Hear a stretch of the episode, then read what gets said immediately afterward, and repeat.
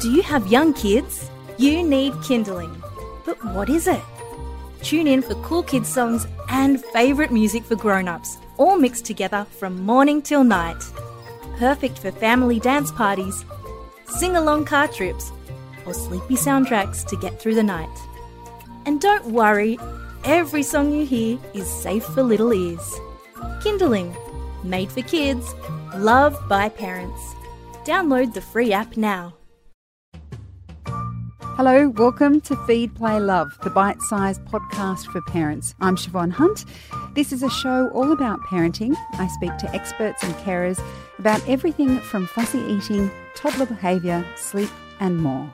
When it comes to the gap between Indigenous and non Indigenous Australians, in every outcome from health to education to incarceration rates, we are still so far from it being closed. The crack started over 230 years ago and has grown over generations of trauma and dispossession. Now, a new approach is trying to address this intergenerational trauma by starting with our youngest First Nations people. Training materials are now available to early learning educators to help First Nations kids connect with their culture digging into practices that kept Indigenous Australians healthy for over 60,000 years. Fiona Cornforth is the CEO of the Healing Foundation, a national Aboriginal and Torres Strait Islander organisation who worked on these resources. Hi, Fiona, how are you? Hello, I'm really well, thank you. Thanks for having me. It's a pleasure. Um, these resources sound amazing, but let's start at, at where this is all coming from. Um, can you explain how intergenerational trauma works? We know that every human being is susceptible to trauma. Any person with a central nervous system can be affected by trauma. And uh, what we know is that over time, our trauma responses they're observed by those around us, including children, and they are also used. And so it's the responses to trauma that have passed on from generation to generation. And um, a lot of it's around protecting our children and uh, future generations. What's wonderful, though, about Aboriginal and Torres Strait Islander cultures is that there are beautiful elements of it that have always kept us safe and well. And we have an opportunity to reprioritize those again to create this intergenerational healing movement. And I'm really excited to talk about those examples of, of what you've incorporated in these learnings. I don't want to sound like I'm um, harping on the negative here, but can you explain maybe how it might appear in a family, this intergenerational trauma? It ranges, and um, you know, there's there's also some research happening in the near future around how some families have fared fairly well after you know removal and the effects of colonization. So it is important for us to understand what those ancestral strengths are that can also be claimed and worked with um, and led and embraced by families.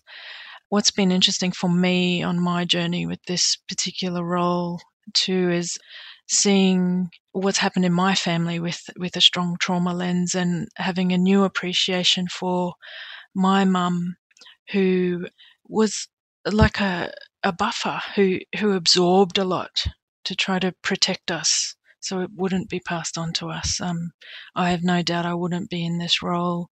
I wouldn't have some of the attributes I have if uh, my mum didn't make those decisions and you know, and it's at her cost as well. Um, and I'm I'm, mind, I'm more mindful of that now. So, just using my own family's experiences, um, being moved off country, having our wonderful culture disrupted, um, the fight for reconnection, the fight to keep our families together and safe and well, off country. Yeah, I'm I'm mindful of that now more than I ever have been.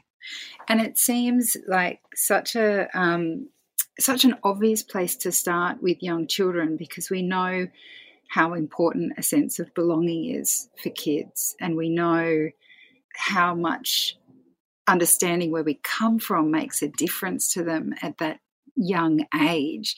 Um, and I guess to put it in perspective, the reason that's disrupted is because you've got multiple generations of Indigenous people who have been cut off from that history and cut off from that knowledge of culture.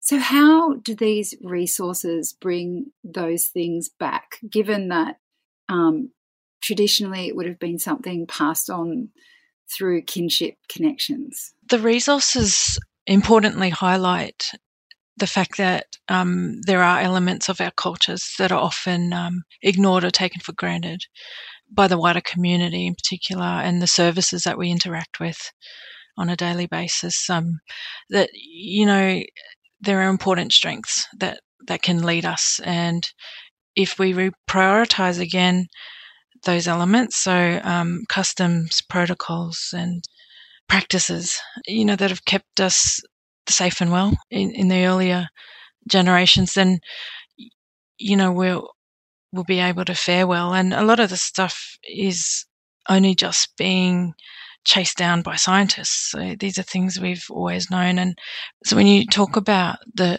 the breaking of of chains in our knowledge and our understanding of um, those factors of culture that keep us safe and well, and we know how important it is. Sometimes it's almost a miracle for, for our mob, for the 36% to restore those connections again. And we know how poorly records have been kept because records weren't kept with us in mind and with this purpose in mind. And so, you know, we celebrate every time someone's able to do that, understanding that uh, the strengthening of identity that can happen and the, the feeling of belonging that can happen that people long for. But, you know, one of those amazing um, elements of our culture is our ability to heal collectively. And in the short time I've been here, but just reading up on our 40 plus publications as the Healing Foundation, working alongside community and survivors, we've seen that our cultures uh, embrace and understand that it is a miracle uh, and that um, even if you don't get to reconnect and have those chains from generation to generation restored, there is cultures around you and cultures you can still become a part of and learn about following the right protocols. And that's something I've become really proud of in witnessing and inspired by by survivors. Uh, they've, been they've been through so much, but the community around them, you know, ensure that they don't get left behind and that they can still benefit from more contemporary ways of practicing our our cultures. Yeah, because Indigenous culture is so diverse and was so complex, so many different languages, so many different um, cultural traditions and practices. Uh, I can imagine just how challenging that would be. And and language, of course, language is so important to a sense of self and understanding. Is language part of this program for young kids? There's emphasis given to the importance of language as part of culture. And we know for so many of our First Nations communities that it's strongly interwoven. And we also know that there's so much language that isn't translated to English. So look, it's definitely a part of it. It's definitely emphasized because, and, and you know, again, we're talking about miracles every time there's a new life that's been able to, you know, new breath into a language when it's been sleeping and it's revived again. Uh, it's incredible. But for for our young people to know that it can happen and it does happen, is critical. And I think that's what's important across the resources and in in a project like this is that we make as many people as aware as possible about what is possible with regards to reconnecting those chains in the link again.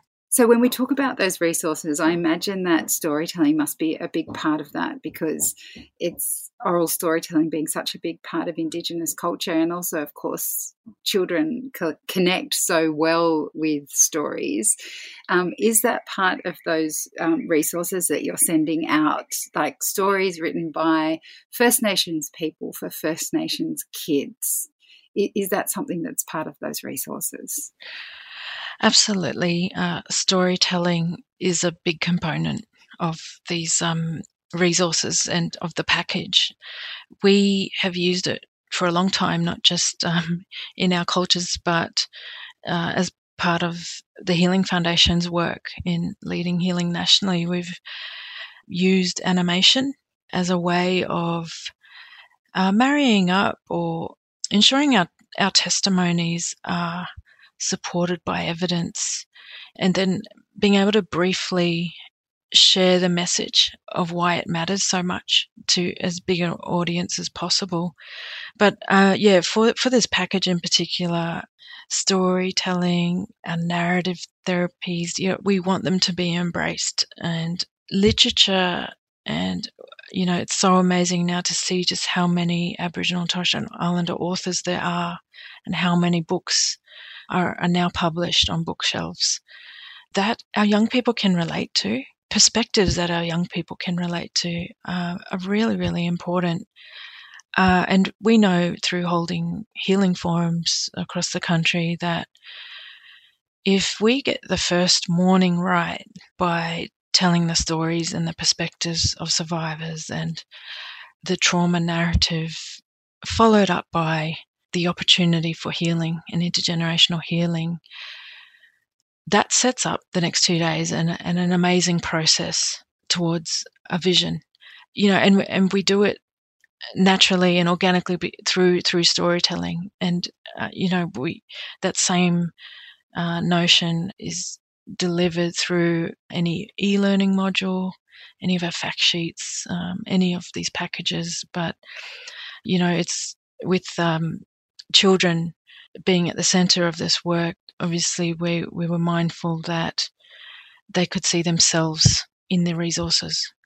And where will these resources go? Like, how do people, teachers, if they're listening, how do they access it? How do communities get their hands on them? We have a resources tab on our website, and Emerging Minds is making them available as well online.